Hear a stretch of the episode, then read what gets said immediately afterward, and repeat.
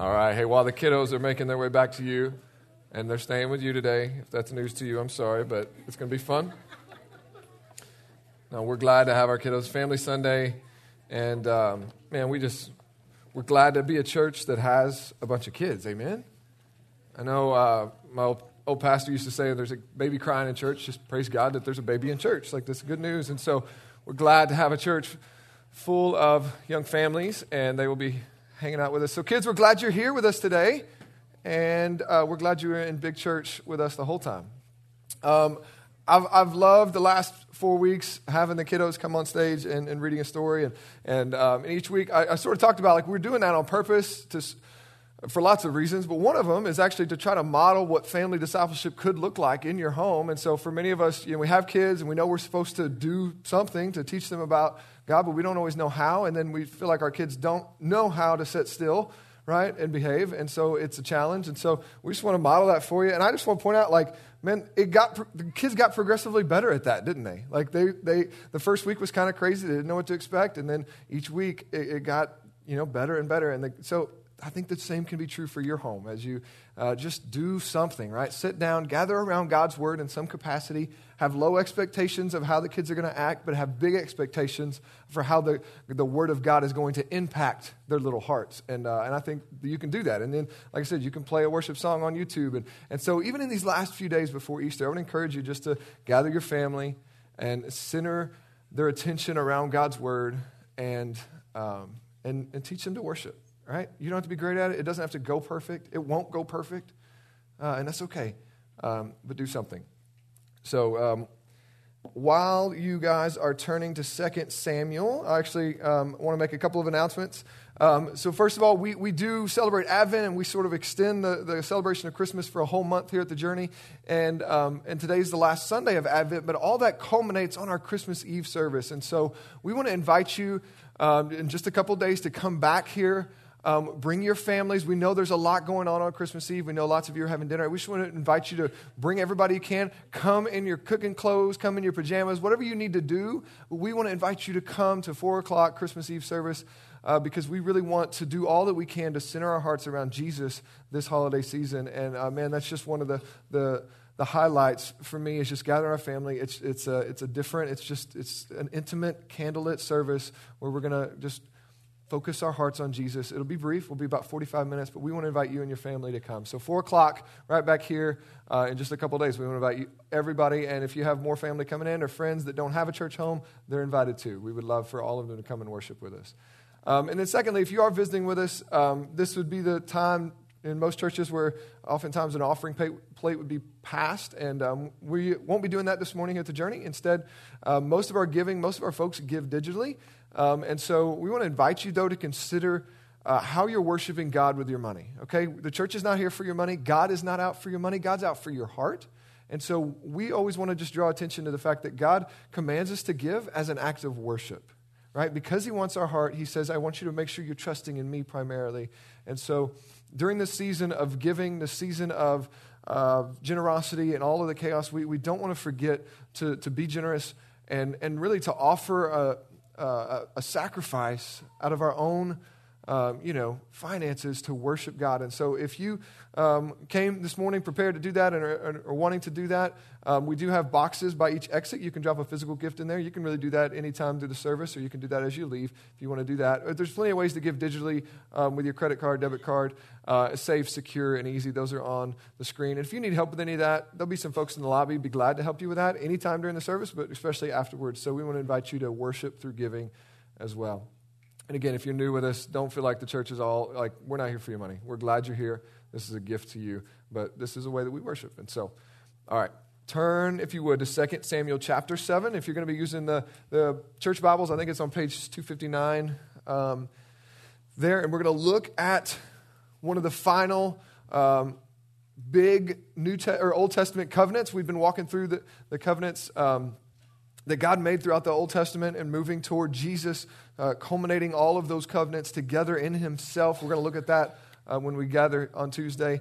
Um, that all the promises of God find their yes and amen in Jesus, right? That's what we're going to be talking about when we gather together at Christmas Eve and, and looking at how all these things culminate and um, climax on G- the person and work of Jesus. And so that's why it's a big deal that Jesus came and was born of a virgin in the way that he was. I know that for, for many of you guys, like we're used to celebrating uh, Christmas, right? No matter what your background is in church or, and how devoted you and your family have been, like you're sort of used to this holiday. If you grew up in America, it's just a thing that we do. And so uh, you, you probably at least know the story. Uh, and I think for me, a lot of times it was difficult for me to transfer the story of the baby being born in the manger uh, to, to sort of the bigger idea of, of why that mattered for my life, right? Like it was easier to sort of fast forward into the later things that Jesus did whenever he was healing people and teaching things, and even in, later in the New Testament, things that are true about the church and things like that. But it was more difficult for me maybe to, to sort of go, okay, that's a good story, right? And, and the songs, I get them, but like, what does that mean for me, like, what do I do with that? How does that lead me to worship? How does that change my life now? And, and really, what we've been doing in the last few weeks is looking at the covenants of God because all of them build up, as I said, to this moment when Jesus arrives. So the covenants are, are simply promises of God, or as John Piper, um, a pastor that I love to read and listen to, describes it, a covenant is really God showing up and, and writing his own job description and then signing it himself, right? So it's him showing up saying, This is what you can expect of me. This is who I am and what I'll do and who I'll be. And, and he signs it himself. And so he, he makes uh, five major covenants, and, and the final one being the new covenant. And we've looked at three of them. So Noah, right? And then Abraham, and then Moses. He makes a covenant with, with each of them. And then today we're going to look at David. And it is those promises of God that really um, allow us to see the fullness of what is happening when the Christ child arrives in the manner in which he arrives. And so uh, let's look at the story uh, from David in particular uh, this week, and the covenant that God makes with him is, is, a, is, is not something different. It's not a whole new thing from what he's done with Abraham or Noah and Abraham. It, it's a culmination, it's sort of a regathering and a refocusing of those same promises. And so let's look at uh, 2 Samuel chapter 7, and we're going to walk through this story together and, um, and try to make some sense and apply it for our life. So, verse 1 says, Now when the king lived in his house, and the Lord had given him rest from all his surrounding enemies. And so, if you know the story of God's people, God rescues them out of Egypt, as we looked at last week, and, and makes this covenant with uh, Moses and the people at Sinai, saying, this is, like, this is what I'm going to do for you. I'm going to give you this land. It's going to be awesome. I'm going to be your God. You're going to be my people. Here's how you should live. If you do this, things are going to go really well for you. If you don't do that, I'll have to punish you. Things won't go well for you, but I'm still going to be your God. And so much of that has happened. Generations have passed, and they are now in the promised land. And um, but as the story said earlier, they wanted a king. First one didn't go so well, but God said, okay, I'm going to choose this unlikely candidate, this unlikely king named David because of his heart. Later, the Bible will describe David as a man after God's own heart. We know that he wrote many of the Psalms that, that fill up our scripture. And really, he becomes this, this, centralized figure that, that the rest of the prophets and the Psalms look, look back to and, and talk about the coming of the Christ Messiah. It's always in this context of King David. And so he becomes this uh, centralized figure in the story of what God is doing. And the reason, and, and so David comes in, and one of the first things we know about him after, like, other than him being anointed king, is he strolls up uh, to where his brothers are fighting a battle, right? And all the, the army of, of Israel is, is shaking in their boots. They're terrified because of one guy named what? Goliath. Kids, you with me? You know this story?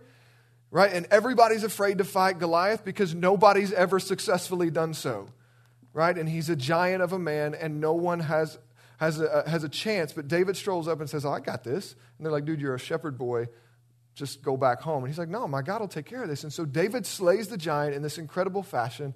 Um, and then he later becomes king, and he becomes a king who is conquering. He becomes the king who leads Israel into the, the, the, the, fullness of the promised land as he does away with the enemies. The, the greatest enemy that Israel had was the Philistines. They were constantly attacking and, and coming against, and David defeats them. David gives them secure borders. David gives them and ushers in the promise, uh, in the fullness of what God had for them in the promised land, David allows that to happen. And so in this season, it says David is, is living in his house. So they've moved into the promised land, they've started to build, and David has a, himself a nice house. He's got a palace, it's made of cedar wood. It's, it's really, really nice. And as he's sitting there, right, in this moment, as Enemies are conquered, things are good. He begins to think to himself. Verse 2 The king said to Nathan the prophet, so Nathan's a spiritual provi- uh, advisor, the one who, who speaks on behalf of God. God would speak to Nathan, Nathan would speak to David and to the people. And so David's talking to, to Nathan. He says, Hey, see now, I dwell in a house of cedar, but the ark of God, which was where the, the presence of God dwelt, they carried it around. Some of you know this part of the story. But the ark of God dwells in a tent. So he's presenting this problem. He says, Man, I'm sitting in this really, really nice crib, but there's God living out there in the tent, in the ark. And, and Nathan sees where he's going. He says, Hey, man, God's with you. God's blessed what you've done. Go do what's in your heart. But then that same night, the word of the Lord came to Nathan. So Nathan says, I thought that sounds like a good idea, man. Go ahead. But then God shows up, speaks to Nathan, and says, Go tell my servant David, thus says the Lord. And this is what this is God's reply. So essentially, God said, or David says, I want to build you a house, Lord. I want to build, like, I got this nice house, things are going well. I want to build a, a, a palace. I want to build a, a temple, a, house for you and, and the Ark of the Covenant to dwell in. Uh, why should I sit in this really nice place and you should dwell in a tent? And so he says, I'm going to build you a house. And this is God's reply. And I want you to hear the tone here. God says, Would, would you build, build me a house to dwell in? He says, I have not lived in a house since the day I brought you the people of, of Israel from Egypt. And to this day, but, I ha- but I've been moving about in a tent for my dwelling place.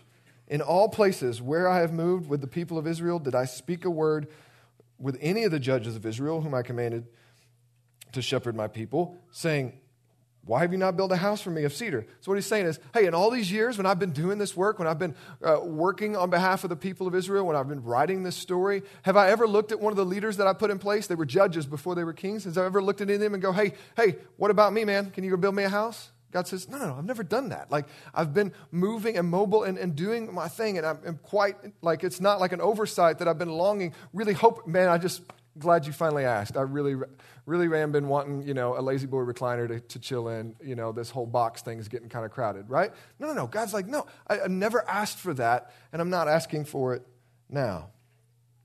Verse 8 Now, therefore, you shall say to my servant David, this is God talking to Nathan, he says, Thus says the Lord of hosts He's going to sort of be corrective with David a bit. He says, not even corrective, just reminding. I want you to picture David is, is probably feeling pretty accomplished at this point, as he should. He's done a lot. God's done a lot through him, is the way you really should put it. Right? And so he's, he's ushered in this, this time of peace. Like things are, are, and so I think he's like, man, mission accomplished. Like, uh, let's, let's enjoy this time of, of peace and rule. And, and so God's going to sort of remind him of what he's been doing, what his purpose in all this is. So he says, I took you, this is God talking to David, I took you from the pasture, from following the sheep, that you should be prince over my people, Israel. And I've been with you wherever you went and have cut off all your enemies from before you, and I will make for you a great name. And the name of the great ones, or like the name of the great ones of the earth. And I will appoint a place for my people Israel. So here, he's going to see, in, in, a moment, we're going to see that God's going to say, no, no, no. Hey, David, um, let's not be talking about what you can do and what you have. Like, don't forget, I brought you out of the pasture where you were hanging out with sheep. I, I brought you out, right? I'm the one that sent Samuel to anoint you. I'm the one that did that. I'm the one that has, has helped you conquer your enemies. That, that's all been me that put you in this place of ruling over my pasture. So, so just remember, I, I have done these things. This has been my purpose. This has not been your goodness and your, like, just so you know, like when you read the story of David and Goliath, the point of that story is not that you can conquer your giants, right?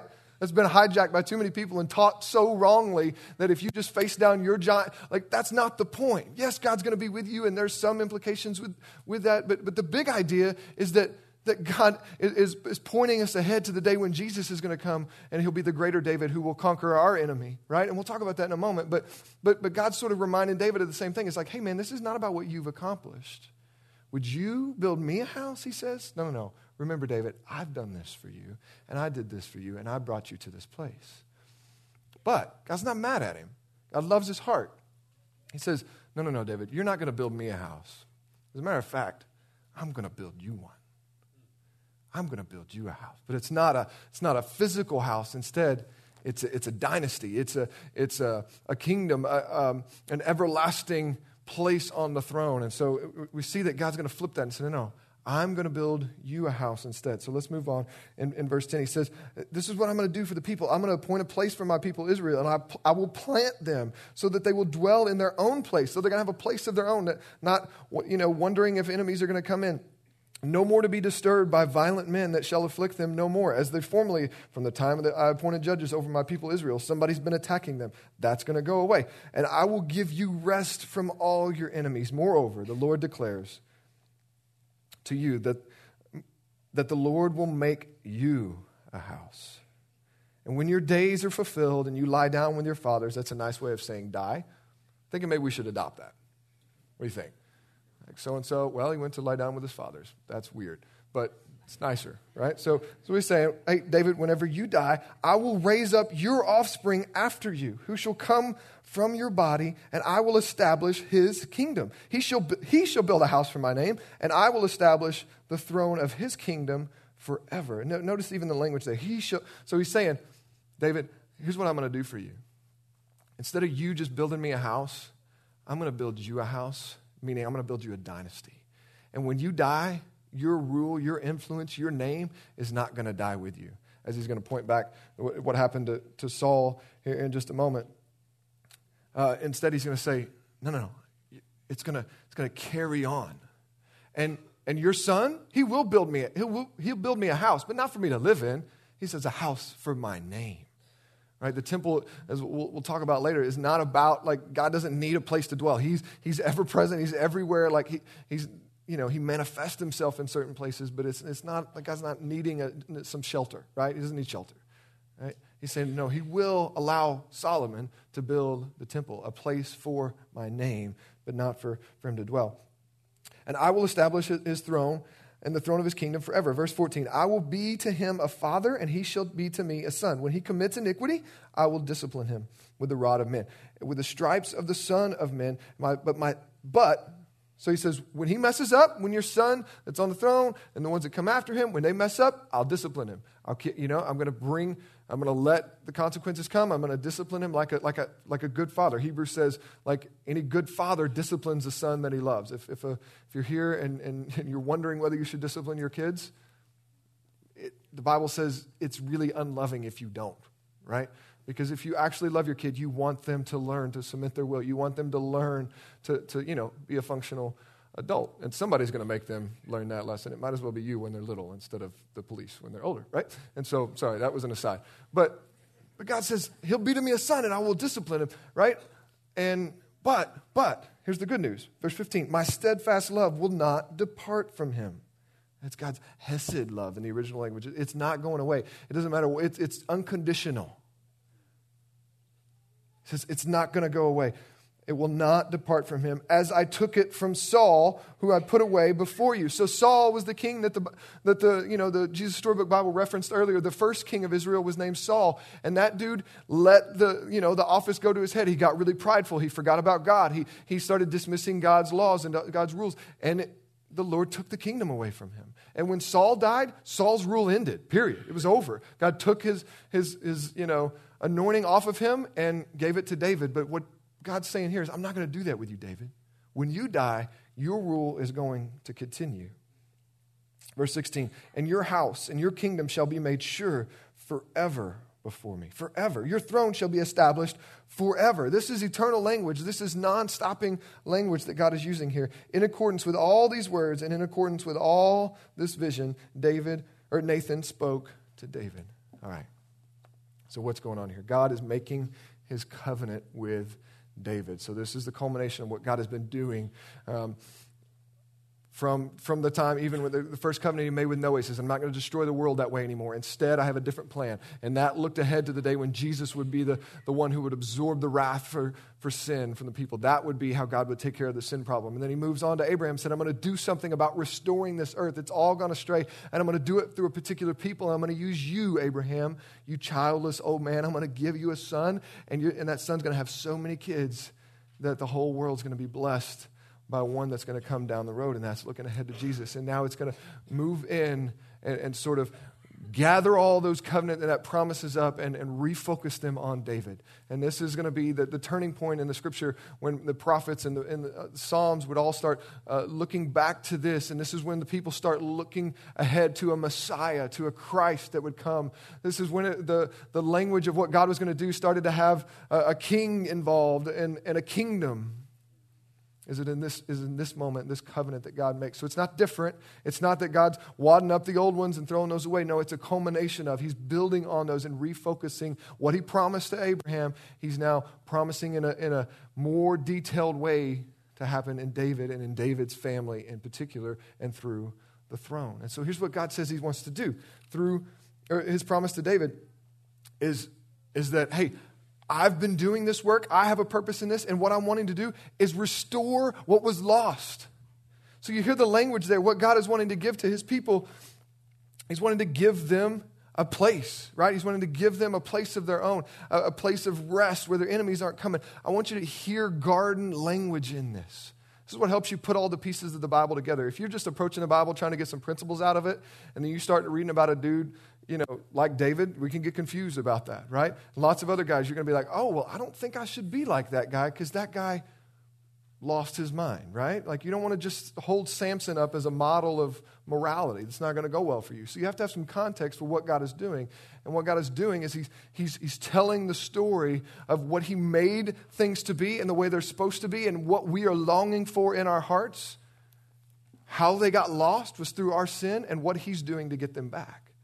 And so, this movement of God, even what He's longing to establish in the people of Israel, is a, is a restoration back to Eden. What, he's, uh, what He made and what was good has now been lost through sin. And He's saying, But I'm going to make this people, and I'm going to dwell with them, and they're going to have their own place, and their borders are going to be secure, and they're going to prosper, and they're going to be this witness, this light, like this city set on a hill for the rest of the world to see.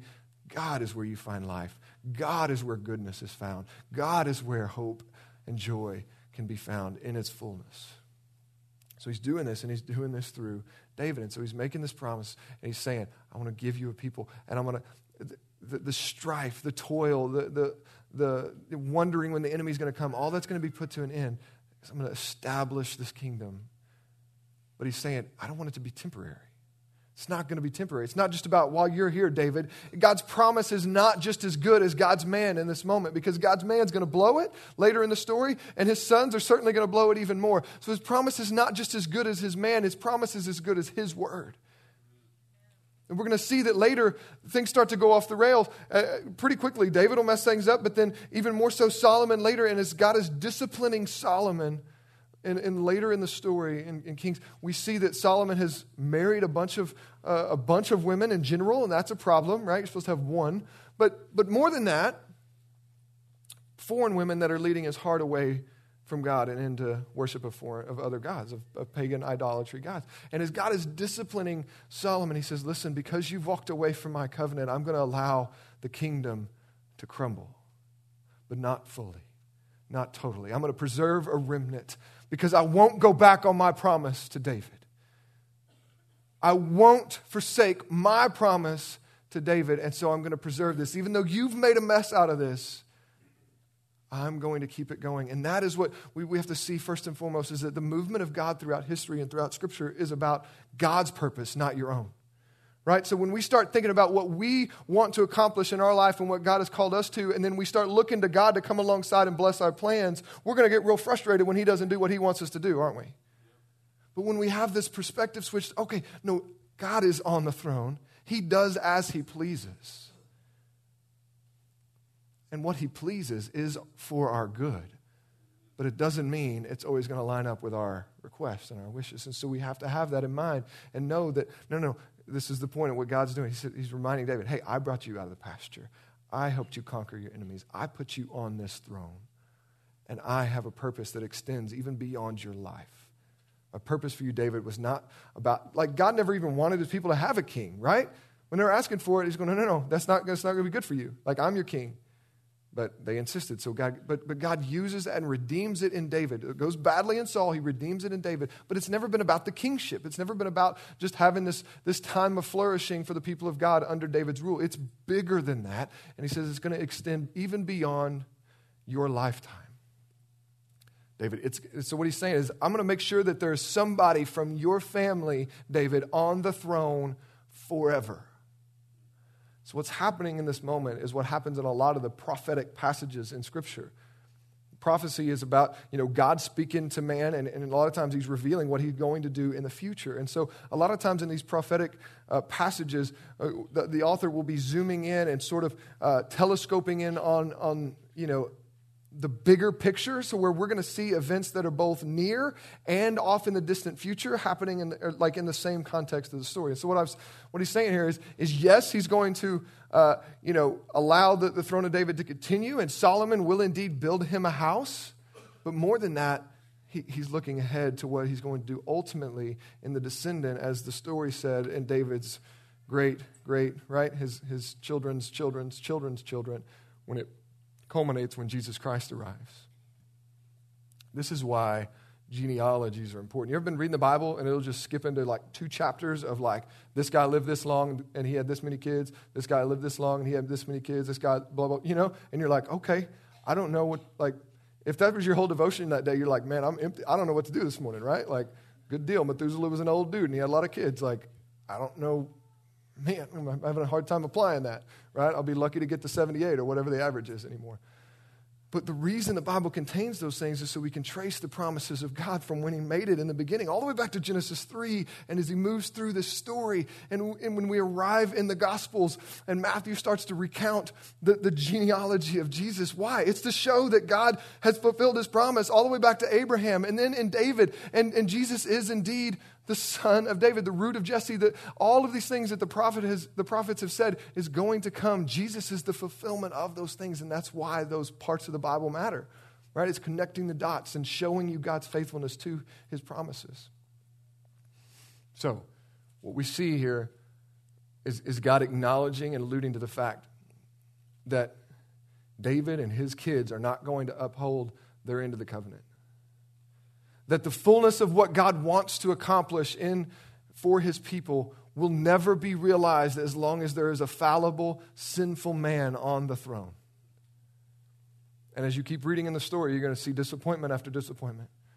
Right? We see Solomon, and things are really, really good to the point that we see Israel start to accomplish some of her purposes when people are coming from all over the world to see the glory of what God has done in Israel and in the temple. We see that, but then quickly Solomon's heart is turned away, as I mentioned earlier, and then it just gets worse from there, right?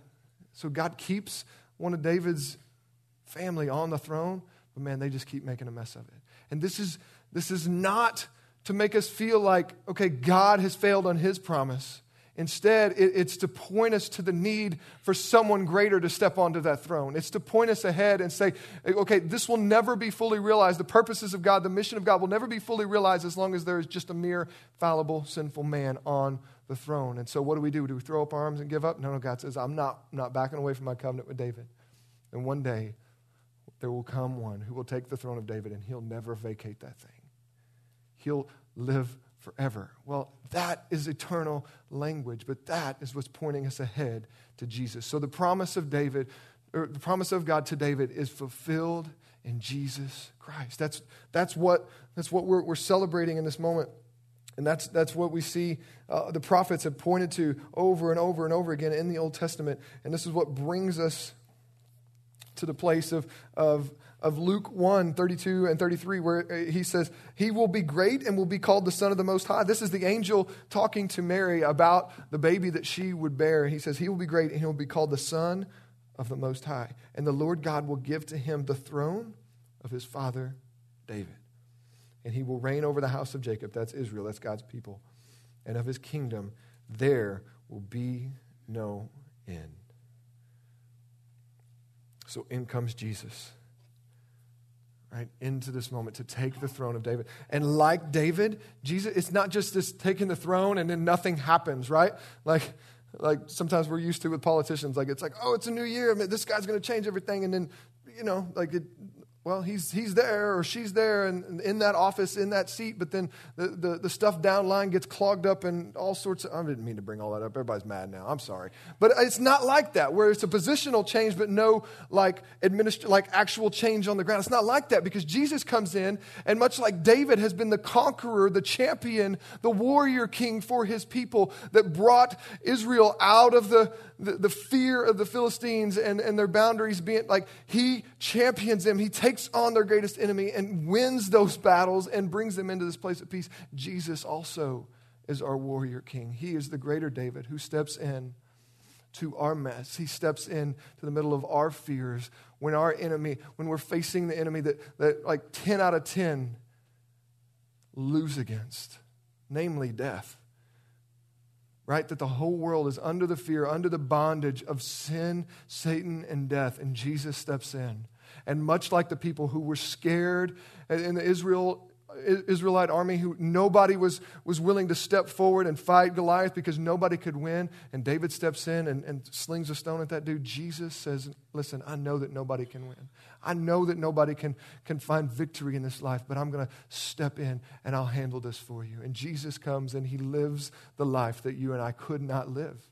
He faces down Satan. We see this in Luke 4. He faces down Satan in the same way that Adam did in the garden, but instead of giving in and, and, messing everything up, Jesus resists that and he wins that battle. And then he goes on ahead to live a perfect life and then to give his life sacrificially on the cross in the place where you and I deserve to be because of our sin. He lays down his own life. And it is that sacrifice that diffuses the power of evil and, the, and sin over our life. And then he he consummates that thing because on the third day he comes back to life and he earns the victory that only a sinless Savior could earn. And in that, he comes to offer us freedom, to offer us hope, to offer us a kingdom. And then later in the story, we see Jesus ascends into heaven. And where's the Bible say he's going to go? To sit, at the, sit at the right hand of the Father, right? He's on his throne, and there he will be forever. That's where he is, present day, on his throne until all his enemies become his footstool. That's present day. Jesus has came and conquered death, and he extends to us that freedom, that victory, and that message is going forward even today. I, I hope that even this Christmas season, we are compelled to tell our lost friends and family members where we have found hope, where we have found pardon and amnesty in King Jesus. That the world is broken, that we suffer not because, you know, God is ambivalent and, you know, just doesn't care, but rather because we have made a mess of things. But God has made a way that He silenced sin and death. He put the rulers uh, and authorities to shame, to open shame when He died on the cross and to all who would trust in him and turn their life to him. He gives them the same promise, the same covenant that he gave to David. It's beautiful. It's this beautiful culmination. Uh, so, the promise that God gave to David is fulfilled in Jesus, but then it's fulfilled in Jesus so that he can extend that same covenant to us. It's incredible. I want you to look with me uh, as we wrap up. I want you to look at, at Isaiah chapter 55. I want you to hear the language here. This is well after David. This is prophets looking back at the promise that God gave to David, but also looking ahead to what God is going to do. And he says this this is the prophet Isaiah says, Come, everyone who thirsts. This is, and I, I want you to I want you to hear that. I want you to feel that, right? That's a church word, and maybe you're just used to that, but I want you to think about our world. I want you to think about your own life. I want you to think about the people you work with and neighbor, um, you know, next to, and, and, I want you to think about the thirstiness of the world and how we, continually we believe that this thing will fill us up or that thing will fill us up, and the world is just running after, longing that, that one day fame or rest, respect or this house or this car or this job or this paycheck, whatever, this person, this relationship would fill us up. That's all thirst right? And this is the invitation from God saying, Come, everyone who thirsts, come to the waters. And he who has no money, come buy and eat. Later, Jesus says, Blessed are the poor in spirit. Is when you realize you have nothing to offer, that in that moment you can start to accept and experience the life that Jesus has come to give. Come, you got no money, come buy wine and milk without money and without price? Why do you spend your money for that which is not bread? Why do you labor for that which does not satisfy? Listen diligently to me and eat what is good, and delight yourselves in rich food. Incline your ear and come to me and hear that your soul may live. And I will make an everlasting covenant. My stead, I will make with you an everlasting covenant. My steadfast and sure love for David. Isaiah saying, what God's doing is so much bigger than King David. I'm going to build you a house. He says, I want you, even that, man, I would love to talk more about this, but I'm, I'm out of time. But like the temple, the, the, David's desiring to build his house so that God can live. God is saying, no, no, no. He's been, tab- like he's been living in this tent. That's a tabernacle. That's this sort of this temporary dwelling. Like when Jesus comes, it says that he tabernacled with us. Jesus comes and, and lives amongst us. And the beauty of that, like the reason God's not all caught up on this temple or this house that for his presence is that he has this bigger plan right? Yeah, there'll be a temple later that's really glorious, really good, but people get all caught up on that. And Jesus comes in and starts telling them, hey, I want to tear that thing down. I'm going to rebuild it in three days. And they're like, dude, it took us 40 years. You're not going to do that. And Jesus, you're missing the point because I'm the temple. And when Jesus allows himself to absorb our sin and then resurrects with the victory, he extends to us a pardon that washes us, like washes away all of our guilt and shame. And that is not the end of the story. Yes, we're forgiven, but because we're forgiven, we're now indwelled with the Holy Spirit. So we become the temple. You get that? Jesus came. He's not worried about a temple back there with David because he's got his eye on this day when we would become the temple. He's not worried about just that land because he's got his, his, his eye on Revelation whenever the whole world is his people's dwelling place and he's there with them right it's his greater purpose and so it is today like that's why we can gather in this old pole barn, right? We don't need this beautiful temple, right? I love our building. The inside's beautiful, the outside is a pole barn, right? But the reason it matters is because we are the temple. You probably heard that verse. Grandma probably told you not to get a tattoo because your body's the temple, right? But the bigger idea is that the Holy Spirit dwells in you. You are the temple of God. You are the one. So when we gather together in a place like this, look at the concentration of the presence of God that is gathered here this morning. Isn't that rich? Isn't that good? That's what God is doing. That's what He's accomplishing in the long term. But Jesus had to come and be the only one who could fulfill that covenant that He made with David so that He could extend this covenant, this kingdom to all of us, and there would be no end. I want you to listen to how the Bible ends. The last verses in the Bible in Revelation 22 contain this. This is Jesus.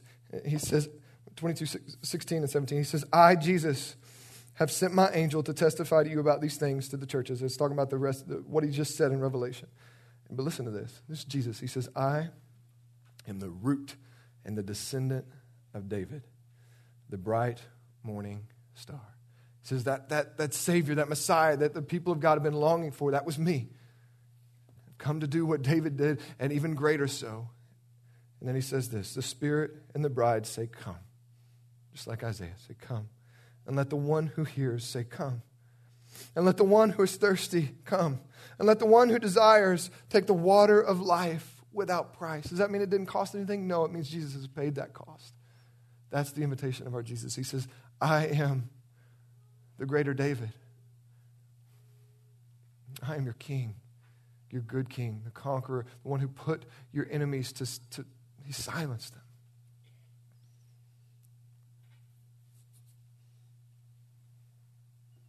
Maybe you don't think about your day to day struggles being related to sin and death, but man, they are. The reason there's pain in your heart, the reason there's longing, like it, it, like it's battling against death. It's knowing that this clock is ticking down. It's knowing you got to try to get as much out of this life and find fulfillment in this life because the day's coming and you don't know when. Maybe, maybe you get 78 years, maybe you get a couple more days, maybe you get a couple more breaths, but this moment's coming and that puts this pressure on us that, that causes all this evil and all this strife and all this angst. And Jesus has come to, to shut that up, to put that to death to close the mouth of death once and for all and say, Listen, people of God, I have conquered death and you no longer have to fear it. Oh, death, where is your victory? Oh, death, where is your sting? Because Jesus Christ is resurrected. The tomb, the manger is full, and we're going to celebrate that, but look ahead to when the tomb is empty. And in that moment, it says to us, I've conquered this victory. I've, I've conquered your enemy and I've given you a kingdom. So come. You're longing, you're thirsty, come. As John Piper uh, quoted earlier, the covenants are, are God stating, giving his own job description and then signing it. Beautiful imagery there. And in here, in this moment, God lays out his promises of what he's doing for his people. And then he signs them with his own blood. You realize that? That Jesus is the greater David, and he's going to embody these promises, but to, to, to seal this covenant that Jesus makes, he signs it with his own blood. That's why we're going to approach the table in just a moment. And it, and it is that is that richness that we are celebrating here that Jesus makes a covenant, but it's not just, uh, you know, we'll see if we can do this. He says, no, no, no, I'm going to promise you, I'm going to seal it with my own blood. And so each week we celebrate this meal, and, and it is Jesus saying, I am the Savior. I am the conquering King. Your enemy is defeated only one, one way, and that is by me giving my life. And so on the night he was betrayed, Jesus took bread and he broke it. He said, This is my body broken for you. And then likewise, he took the cup. The sealing of his covenant, the statement that says that Jesus is, is going to put his money where, like he's going to put his money where his mouth is. He's not just going to talk about bringing salvation. He gives his own life. And he says, This is the blood of the new covenant. Take and drink. So each week we observe the Lord's Supper. We take this meal and we celebrate that Christ has come, that he made a way, that he's the greater David, he's the warrior king, and he fought our battle by giving his own life. May we be stirred this Christmas, and may our response be much like David's in verse 18. After God shares all of this with him, I want you to hear how David responds. I want this to inform our, our response time. We're going to sing a song here in a moment. We're going to come to the Lord's table. All right, invite, there's a table in front of each section. If you're here and you're a Christian, we invite you to come take the Lord's Supper. Don't take it flippantly, but take it celebratory, right? Take it with joy. You need to hit the altar before you come to the table, you're totally welcome to do that.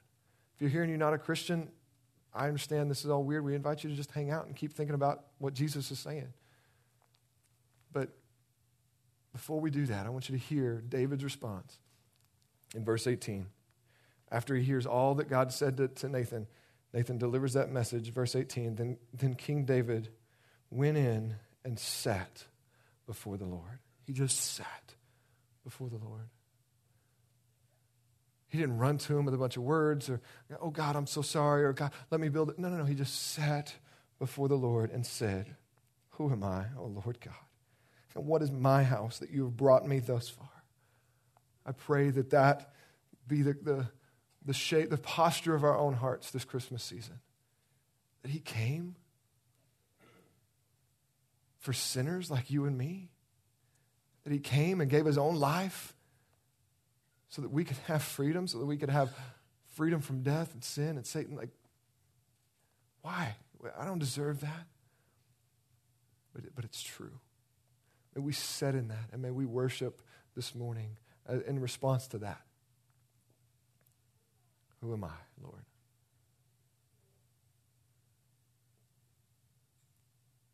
And the natural reflection of that is going to lead you to walk away from yourself and go, man, who are you, Jesus? What a great Savior. I know who I am. You're familiar with yourself. You know your sins. You know your mess. Lift your eyes. Who is He? Man, we're an even bigger sinner than we could ever dream, but He's a greater Savior than we could ever imagine. And that's what we're celebrating today. Let's pray. God, I'm grateful for this hope. And I pray that, Lord, you would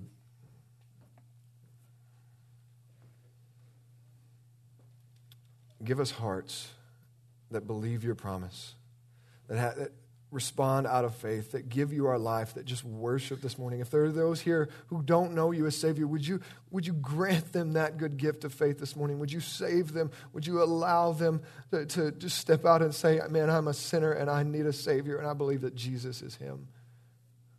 Would you bring them from death to life this morning? For those of us that know you, Lord, would you call us to a place where, where we rejoice in what you've done? May we worship this Christmas season. Have your way in this place. It's in Jesus' name we pray.